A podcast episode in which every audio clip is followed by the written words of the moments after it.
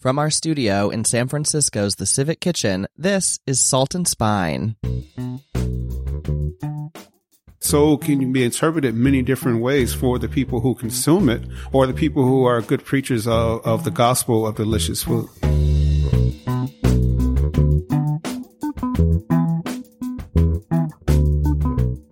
Hey there, I'm Brian Hogan Stewart, and you're listening to Salt and Spine Stories Behind Cookbooks. Now, you just heard from today's guest, Todd Richards. As a self-taught chef, Todd has worked his way to the top of numerous award-winning restaurants. And today, Todd is the chef and owner of Richard's Southern Fried in Atlanta's Krog Street Market. He's also the culinary director of two of the most lauded airport restaurants in the country, both in Atlanta's Hartsfield Jackson, the award-winning One Flew South and the spot owned by rapper Ludacris Chicken and Beer. Now, we're here today to talk about Todd's first book, Soul, A Chef's Culinary Evolution in 150 Recipes, which explores his culinary roots and shares his inventive takes on classics. Think of recipes like blueberry sweet tea brined chicken thighs, or one of my favorites, which we'll discuss later on, the collard green ramen. Now, Todd calls this cookbook his homage to the cuisine of his family, as well as a testament to what he's discovered on his journey as a chef. Plus, this book is just full of stunning photos and Todd's menus with fun musical pairings. In today's show, we're talking with Todd about his path to the culinary arts. It's a story that starts in a Kroger deli, about what he learned about his family and the concept of family while putting together his first cookbook, and what chefs and cookbook authors have been influential to him over the course of his career. Then we're of course putting Todd's creative culinary mind to the test with our little secret ingredient game. Plus, Celia Sack from Omnivore Books joins us. And of course, we've got a recipe from Todd Richards Soul. All of that this week on Salt and Spine. So let's head now to our studio inside the Civic Kitchen Cooking School in San Francisco, where Todd Richards joined us to talk cookbooks. Hi, Todd. How are you? I'm doing well, and yourself? Good. Thank you. Uh, thanks so much for joining us on Salt and Spine. I'm glad to be here. We're really glad to have you. I'm so happy that you were in town and we were able to make this work. I mean, So- how serendipitous this is, is that, you know, uh, on last day of vacation, uh, eating at some really great restaurants and then having a, a podcast with you all. And, you know, this makes it a complete trip for me. Yeah, I love that. That's a good day for you. I'm I'm glad we're not ruining your vacation by making you do a little work here. No, no, no. Actually, this is not work. You know, this is what I enjoy doing. Yeah. So we're here to talk about your first cookbook, Soul. Um, before we get to the book, we want to talk a little bit about you, though. So you, I think you were born in Chicago, right? Born and grew up in Chicago. That's correct. I grew up in Chicago, south side of Chicago. Uh, when I left was on the north side of Chicago, which is two different uh, cities uh, in Yeah. that same same area. But Chicago, to me, still is the best food city in, in, in the country. And that diversity that you have in Chicago really makes for uh, the great way for chefs to become chefs in the world. Yeah, it is a great food city. Hmm. And you would also take these summer road trips when you were a kid to visit family in Arkansas. Is that right? It, it was so crazy. My my parents always wanted to go somewhere in the summer, and they would save vacation for that time. So you know, we'll get in the car, we'll go down to see my aunt and uncle in Little Rock, Arkansas, or Hot Springs, Arkansas. Okay. So we're always traveling back to the south. But if we didn't weren't going to Arkansas, you know, sometimes we'll go to St. Louis, which is not a southern city, but you know, it is really one of the areas where you start to understand barbecue or understand how the Mississippi's affect, you know, the Midwest. Right. And then we'll head over to Memphis and then around the South back up to the Midwest. So we always traveled around the South a great deal. Yeah. And when you were young, living in Chicago, taking these road trips to the South to visit family, food was sort of a part of that, right? for I you? mean, the the best peaches I still remember was on the side of a road, you know, that my dad just pulled over and got, and we're standing there, and the, the juice is dripping down your Right. your, your chin, and and you're standing making sure it doesn't get on your shoes, or or um, you know, actually seeing honeycomb, you know, for the first time, and things like that, you know, just in a jar and and just biting the honeycomb. I mean, all those food memories of traveling, and we went to places that that had great food, so. Yeah. Um, my parents weren't afraid to stop at any place uh, to see it. You know, we saw a sign going down to Memphis uh, for biscuits, you know, and it was, you know, building up, building up and we pulled right over and, and, you know, it was a two hour wait and we waited Uh-huh. two hours and sat down and had a plate full of of some of the best biscuits I ever had, you know, as a kid. Yeah. Um, I didn't know what sweet tea was. Okay. You, you know, Sure. found out real quick, Yeah, you know, uh, and, and it was great. It was great traveling with my parents. Yeah.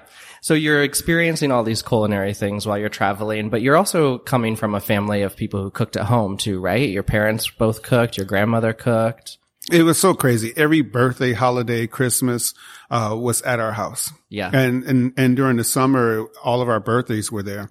And usually it was centered around my birthday, but everyone who, uh, celebrated their birthday at that time, um, got celebrated also. So, Okay. you know, I have uh, a picture inside the book, you know, with me holding the birthday cake and it's my birthday and have this really smug look on my face because it's my birthday, but I have all these other names, you know, you know, on- on the cake. Yeah. Um, but then the proud moment was also was that was my great grandparents' 61st wedding anniversary. So they were on a cake as well. So, you know, I felt that was cool, but everyone else need to get their own cake. Right. yeah. That's awesome. So you're, you're exposed to all these food things and these, uh, food being a really important part of your life when you were a kid. But did you realize maybe that would be a career for you at that time or did that come later? I had no clue. I, no, no, I, I was, uh, going to college to, for physics. Okay. I, I- I wanted to work on submarines and I was transferring from University of Illinois, Chicago, uh, down to Georgia Tech. And I realized once I got ready to enroll in school that I was going to have to commit for two years to be, uh, in submarines underwater, you Right. know, and that was a little bit of peril for a 21 year old Yeah. person, you know, I was like, I'm not, you know, in water and school was, you know, actually, you know, I was in, uh, high school.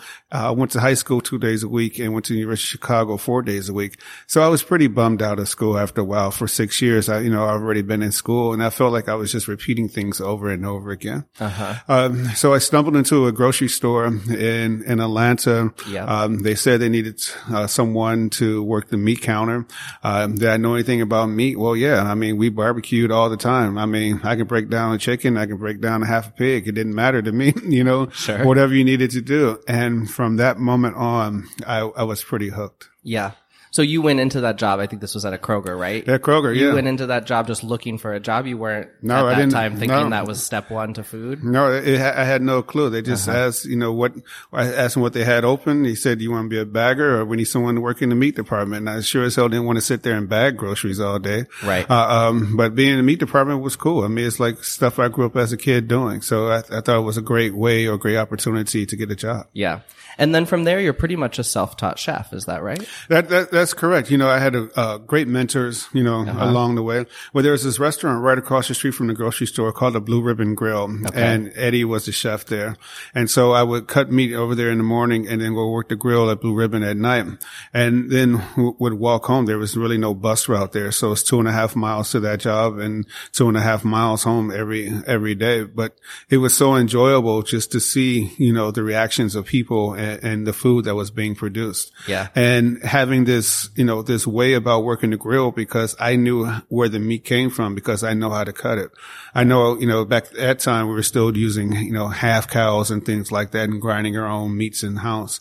So I knew a lot of the, the, the, the intricate parts of, of, of the offcuts that people didn't want to use, but we use them in the restaurant, you know, and it was great to see and, and, and great way to, to learn how to be at least a grill cook on the fly. Right.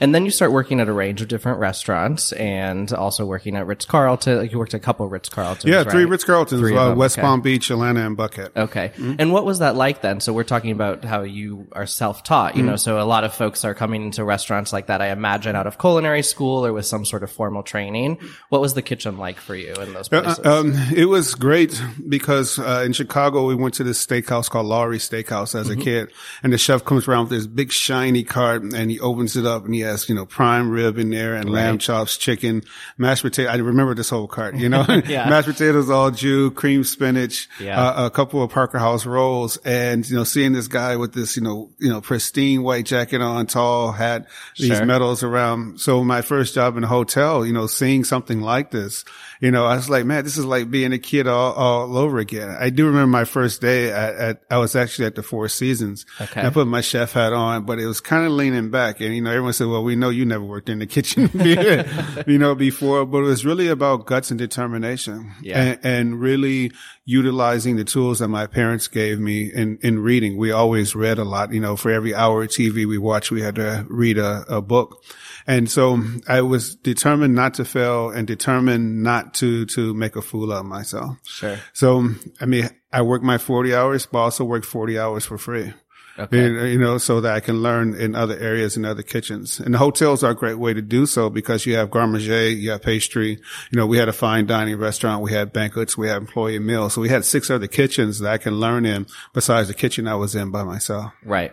So your first cookbook is Soul, and you open the book by talking about this concept of sharing, Mm-hmm. um, which I, I think as a kid, like really made you feel sort of conflicted, right? Uh, Well, what you had learned as a kid with what you were seeing in the real world, this concept of sharing and particularly sharing foods and cuisines, it seemed like it impacted you enough that you decided to open your book with it. Well, I talked about sharing in the sense that, that, you know, as a country that's divided right now, uh, how much time do we spend eating with each other? You know, how much time do we share, you know, conversation? Do we share meals? Uh, do we share music? You know, do we even make eye contact with people anymore? Do we even share common space? You know, uh, people, it's fascinating in the busiest restaurants, the tables are one inch apart. You can actually hear the other person's conversation, but you feel conflicted because you're, you know, only, you only want to be confined to your own space. And so sharing is really a part of soul is because I'm saying that in order for us to really be great humanitarians, we have to at least share, you know, the things that we want to express to the world. And not saying you have to give it away for free, but you have to put a price on it that people can actually absorb. Yeah. And that's really what you're doing with this book, right? Is sharing the food of your life, the food of your ancestors, the food that you have created, um, based on all of these techniques and ingredients that you've learned. You write in the book that food, sort of on the same note, that food can bring people together if we choose to use it that way. And that it starts by honoring our culinary heritage. And it seems to me like you were particularly impacted by Jacques Pepin as one of a number of people who you look to in terms of techniques as you were learning how to become a chef. And you sort of call him out in that quote and say, like, he really does with his culinary heritage. And then the next step is acknowledging one another's. Is that sort of the goal of this cookbook for you? Is sort of sharing that culinary heritage of yours with the world? It so has a, a lot of cookbooks, and I mean, a lot of meaning in a lot of stages. Okay. Uh, you know, the part of sharing is, is to open people's hearts and minds to differences, you know, and celebrate each other's differences. So Jacques Pepin, you know, he's French trained. Right. You know, he makes the, some of the best chicken, best duck confit in the world. Yeah. You look at collard greens and collard greens, if you cook it with ham hock, you let it cool down, that fat layer goes across the top. So the fat is preserving the greens down below. Mm-hmm. You know, he's preserving duck and duck fat. So the techniques are absolutely the same. Sure. So sharing, you know, each other's, you know, ideas on food makes us more common than we are different. If you just get down to the basic technique. And, you know, and then the long term of understanding is that French cuisine is celebrated. You know, Korean cuisine right now is celebrated. Uh, you know, if you look at, you know, Central America, you know, or South American foods, you know, you can't go into any community and not see tacos everywhere. Right. Whether American version of a taco, you know, Yeah. or authentic version of, of a taco. Do you see that in soul food? Not too much. You don't see, you, starting to see it in southern food, but soul food, you know, has some differences than, than southern food as, as a whole. So what I'm saying is, is that for the long-term view of soul is to say that the economic value of a people is judged by their cuisine. Then we have to look at soul as part of the way to fix the economic differences in the country.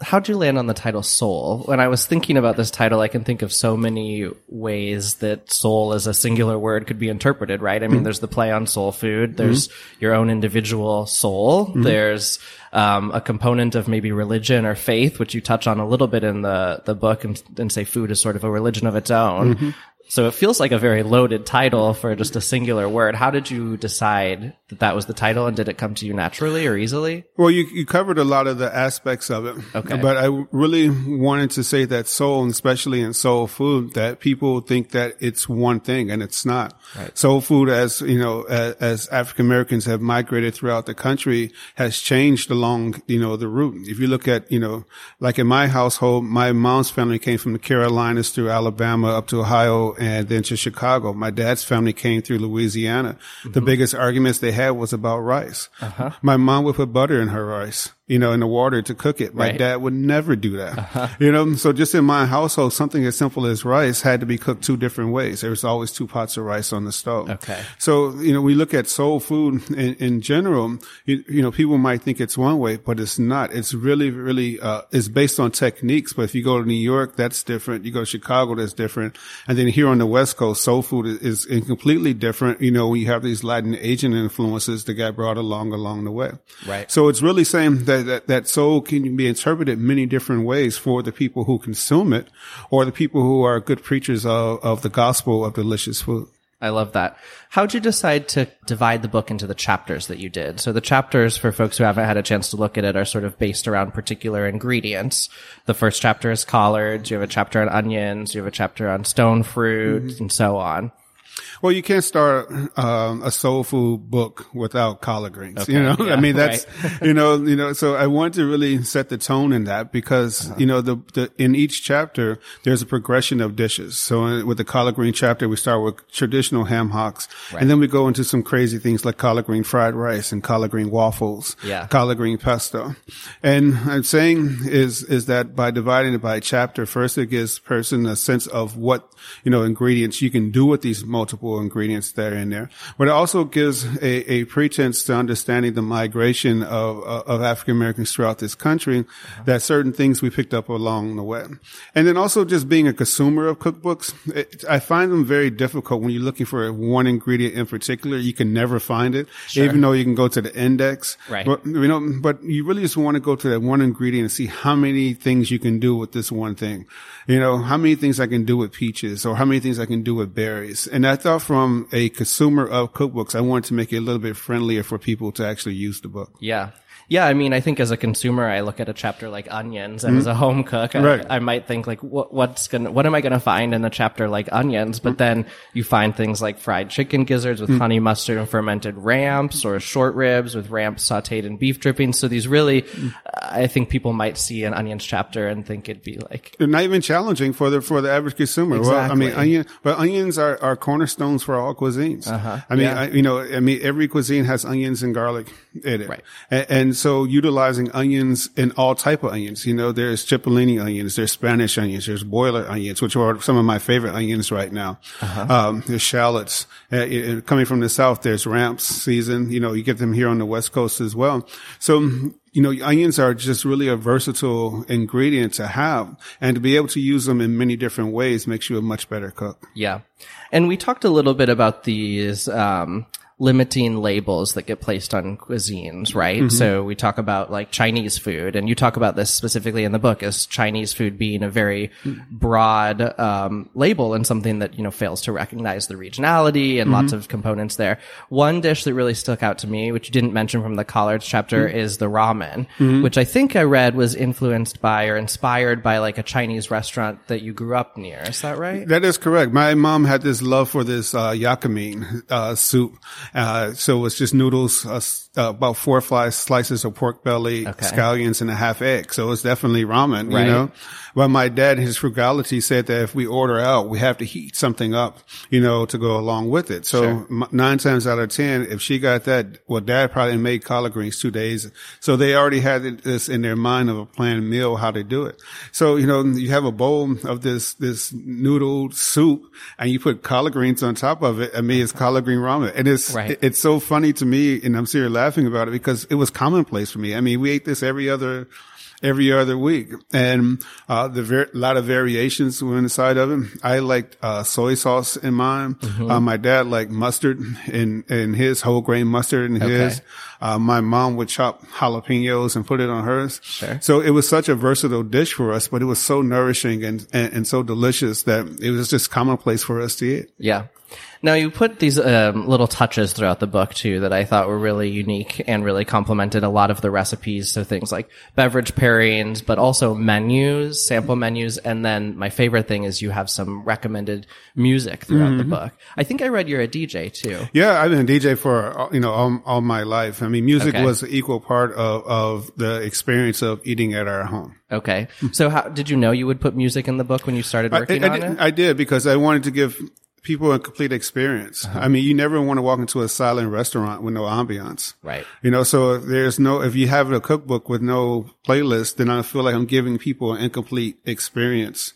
Also, I want to use the, the rhythm of the music for it to help people cook. Right. You know, that, you know, you don't chop, you know, in unsyncopated rhythm. You know, it's boom, boom, boom, boom, boom. You know, boom, then stop and then do it. You never will ever get anything accomplished. So by uh, providing, uh, you know, the readers with a playlist, you know, while they're reading the book or utilizing the book, they actually develop a rhythm for cooking. We'll be right back with the second half of our conversation with Todd Richards, author of Soul, a chef's culinary evolution in 150 recipes. After years of getting ripped off by big wireless providers, there's finally a better option. Mint Mobile is the affordable premium wireless service that you buy online, starting at just 15 bucks a month. By cutting out retail stores, Mint Mobile got rid of the crazy overhead costs so that you could score some sweet savings every month. To get your new wireless phone plan for just 15 bucks a month, go to mintmobile.com slash save. That's mintmobile.com slash save. We are just a couple weeks away from the 50th episode of Salt and Spine.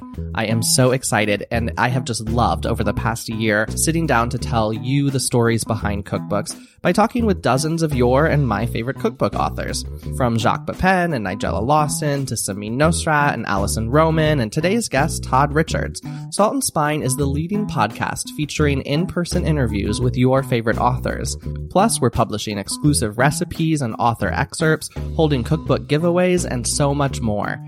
In fact, this podcast is only possible because of our great community of listeners. So to celebrate our 50th episode, we're running a special promotion. If you become a backer of Salt and Spine this month, you'll be entered into a contest to win one of several cookbooks from our recent guests. Now that's in addition to lots of other great perks you'll get, like Salt and Spine bookmarks, t-shirts, exclusive content, and more.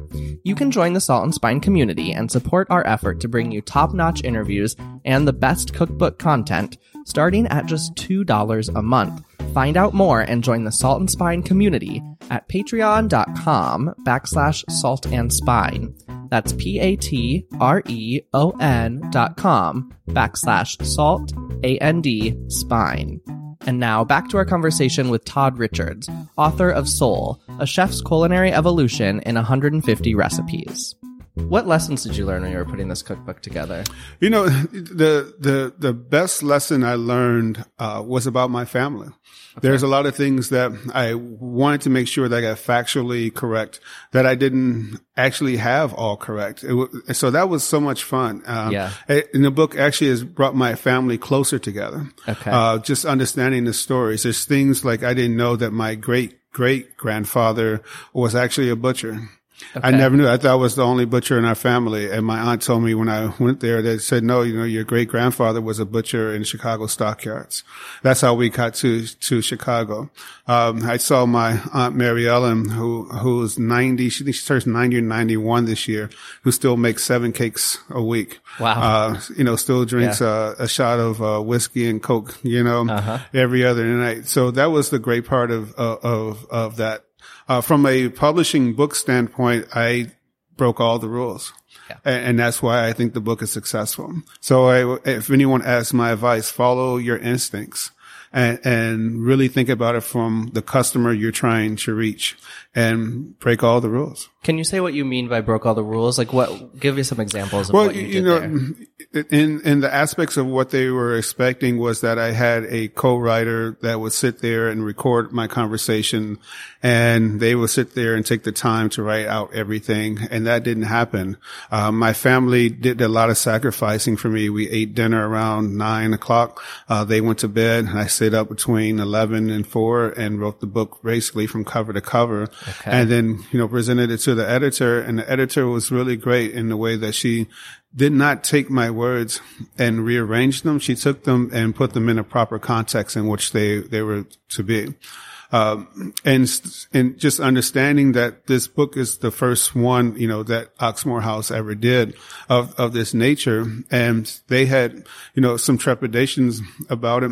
But I told them, no, just listen and follow the instinct um, that I have here in order to make a successful book because I read them all. Yeah, I, you know, I read hundreds of cookbooks, and those things I'm saying by breaking the rules is that present your case, understand what you're going for, and, you know, make an untraditional, traditional cookbook. Just like we were talking about previously about the chapters.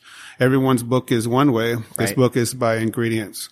You know, so to make it easier for the consumer so that they can really get down and deep into the message that you're trying to display. Yeah. Can you say what some of the hesitations the publisher had were? Well, well I just think it was just new. It was new yeah. for everyone. You know, okay. I'm a new writer. You know, right. they're doing this new book uh, right. on subject matter that no one really has, you know, approached in, in this kind of way.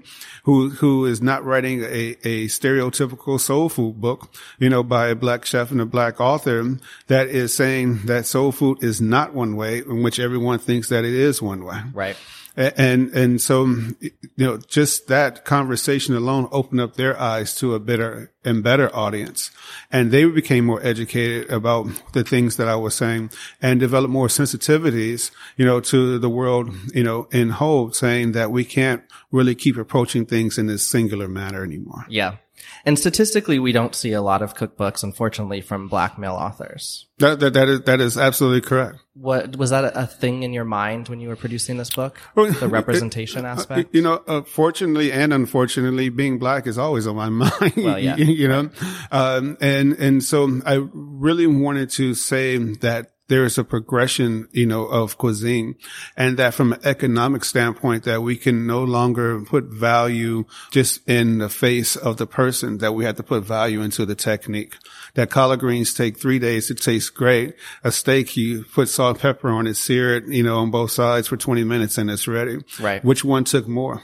you know, which one took more labor to actually produce, which one, you know, sits on the shelf uh, or is part of inventory for a longer period of time. Mm-hmm. You know, so, you know, why is it that collard greens can only be $3.50 when it actually takes three days for it to taste good?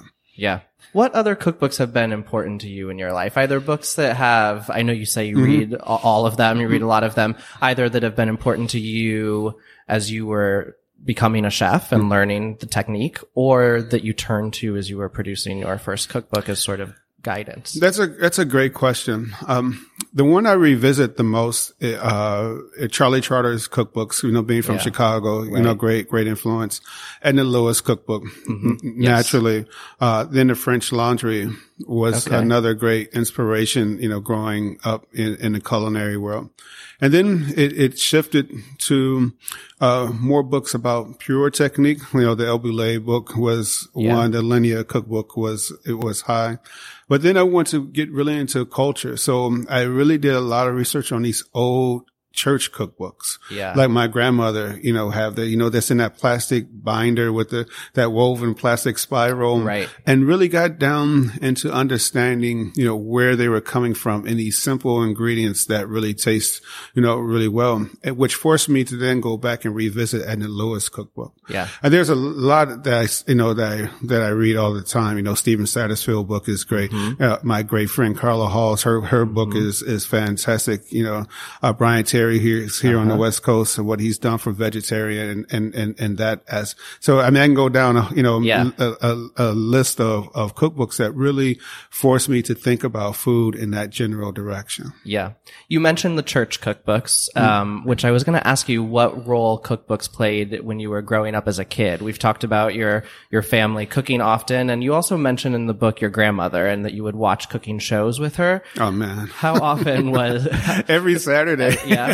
I mean, you know, the lineup of Yan Can Cook, uh, to Jacques Pepin, Uh-huh. Right. Uh-huh. uh, to Galloping Gourmet, uh, Justin Wilson would, you know, the man had more wine between him and the Galloping Gourmet. You know, I thought, Yeah. you know, cooks and, and chefs were a bunch of drunks, you know? Yeah, Um, but we watched them, you know, every single weekend. And I saw the influence on my grandmother and how she cooked, who used to buy, you know, big broad collard greens and, you know, put them on a pot, you know, on the stove, cook them all day, who in the summertime bought smaller greens, uh and incorporated things like kale and would just chop them and saute them with a little bit of bacon, a lot of onions, a lot of fresh ingredients, uh, great vinegar. She used to buy, you know, really cheap vinegar before and started buying, you know, really expensive vinegar to put on there. She, Yeah. she bought a steamer.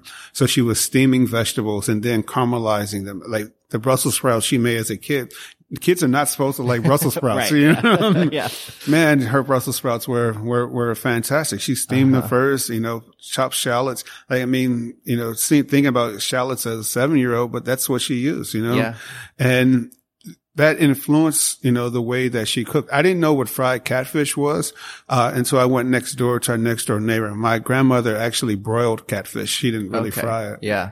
And you saw her making all these changes to her cooking, steamers, all of that because of the food TV she was watching. Well, because of food TV, and then also my grandfather passed away uh, and, uh, of heart disease, and, and you know, and he wasn't couldn't have been more than sixty, and she just said, you know, we can't continue to live like this. Yeah. You know that that you know that no one deserves to have their husband die at sixty with four children and and eighteen or so grandchildren. Yeah. And so she was making that progression in her mind to say that I want to change my cuisine. And then she would utilize all those techniques that, you know, we watched on, on, on television.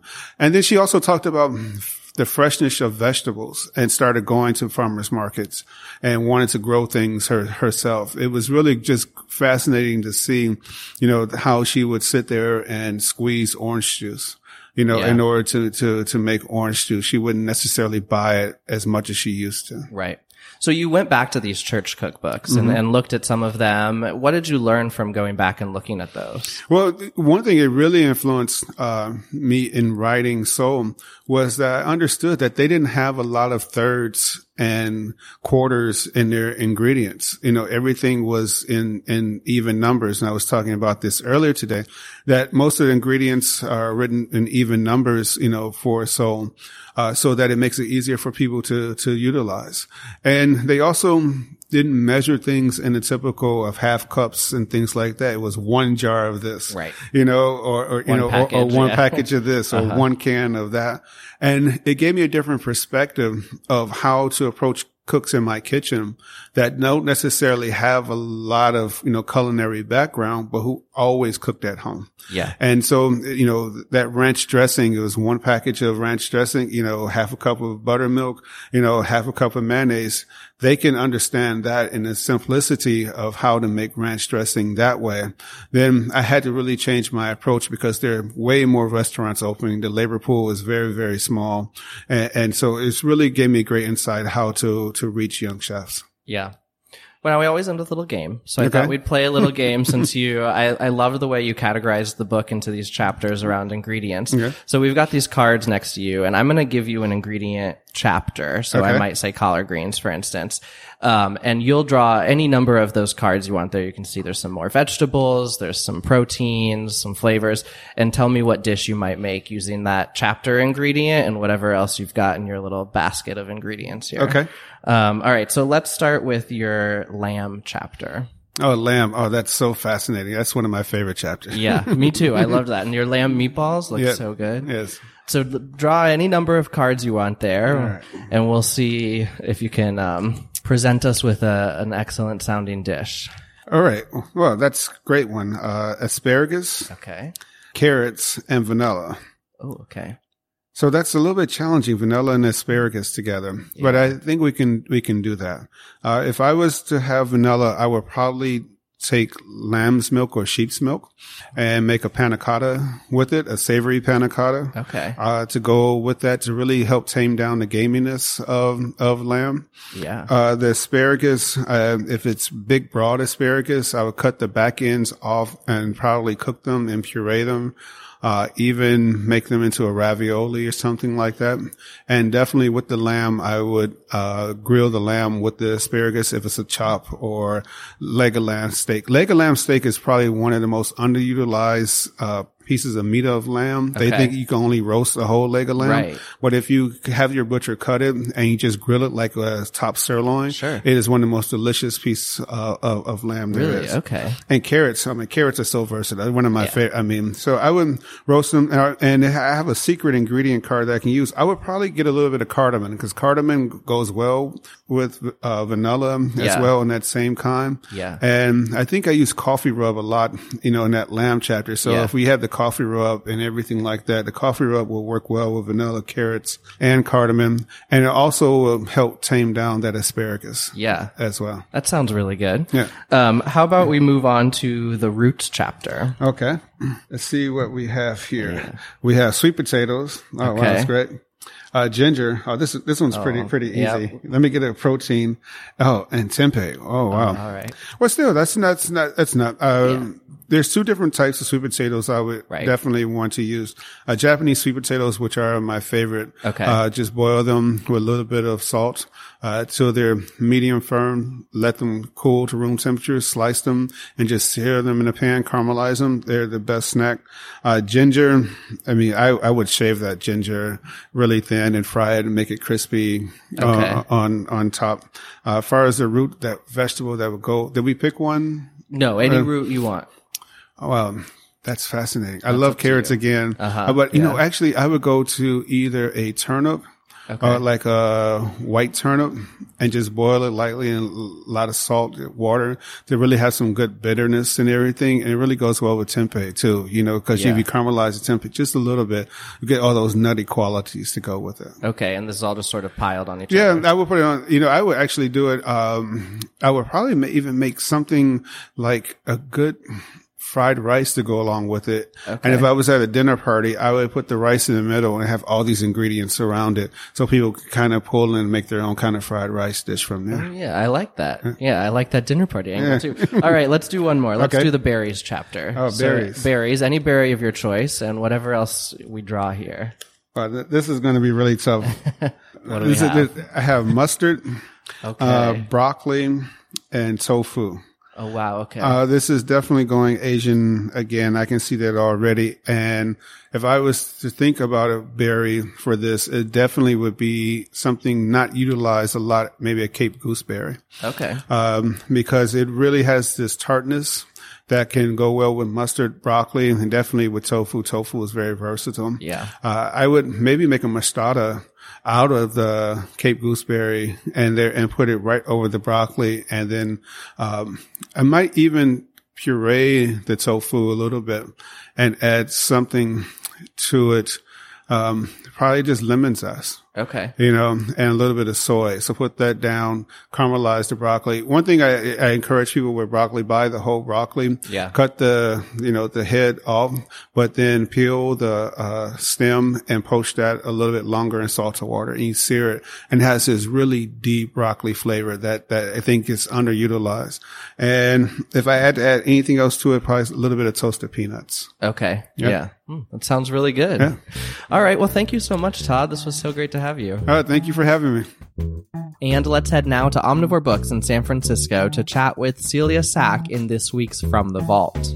Hi, Celia. How are you? Hi, Brian. I'm doing well. Great. So we just sat down with Todd Richards to Mm-hmm. talk about his cookbook Soul, and I'm hoping you have some wisdom to share with us. Yeah, he's so great. He we uh we met him at the International Association of Culinary Professionals conference. His book had just won Best American Cookbook Right. uh, this year, and uh, my employee and I cornered him immediately to get him to come to the shop and give a talk. And I'm so glad you did. Yeah. it's so great to have was- him I was here. really excited. He was here on vacation vacation. We are like, too bad. Right, You're yeah. working.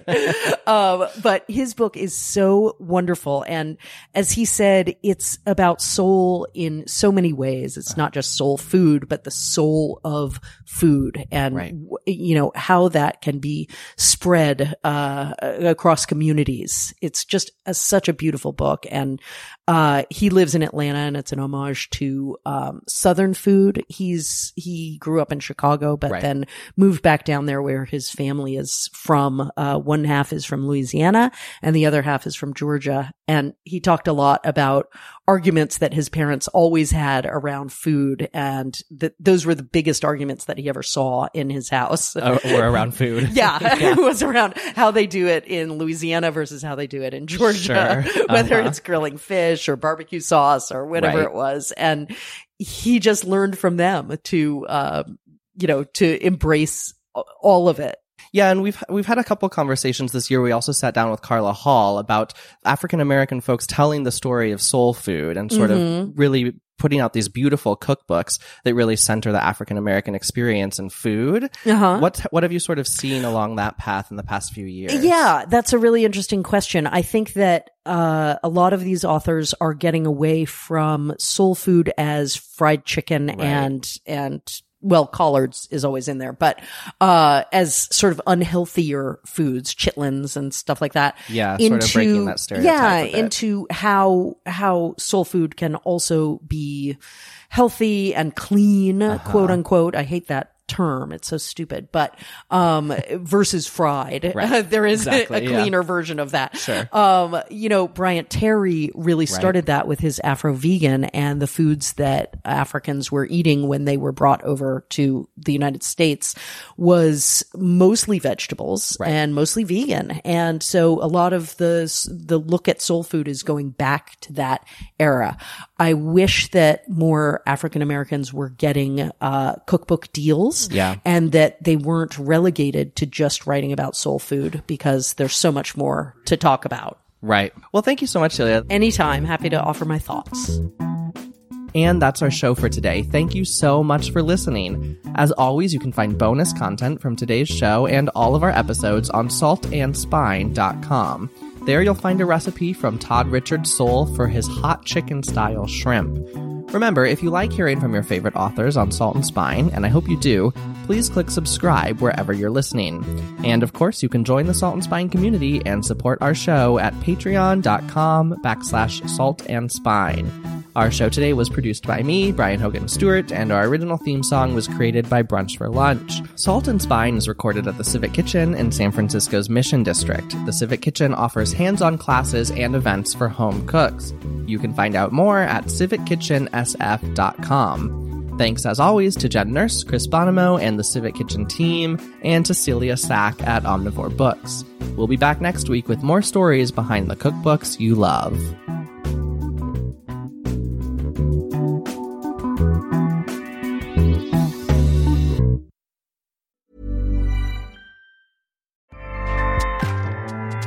ACAST powers the world's best podcasts.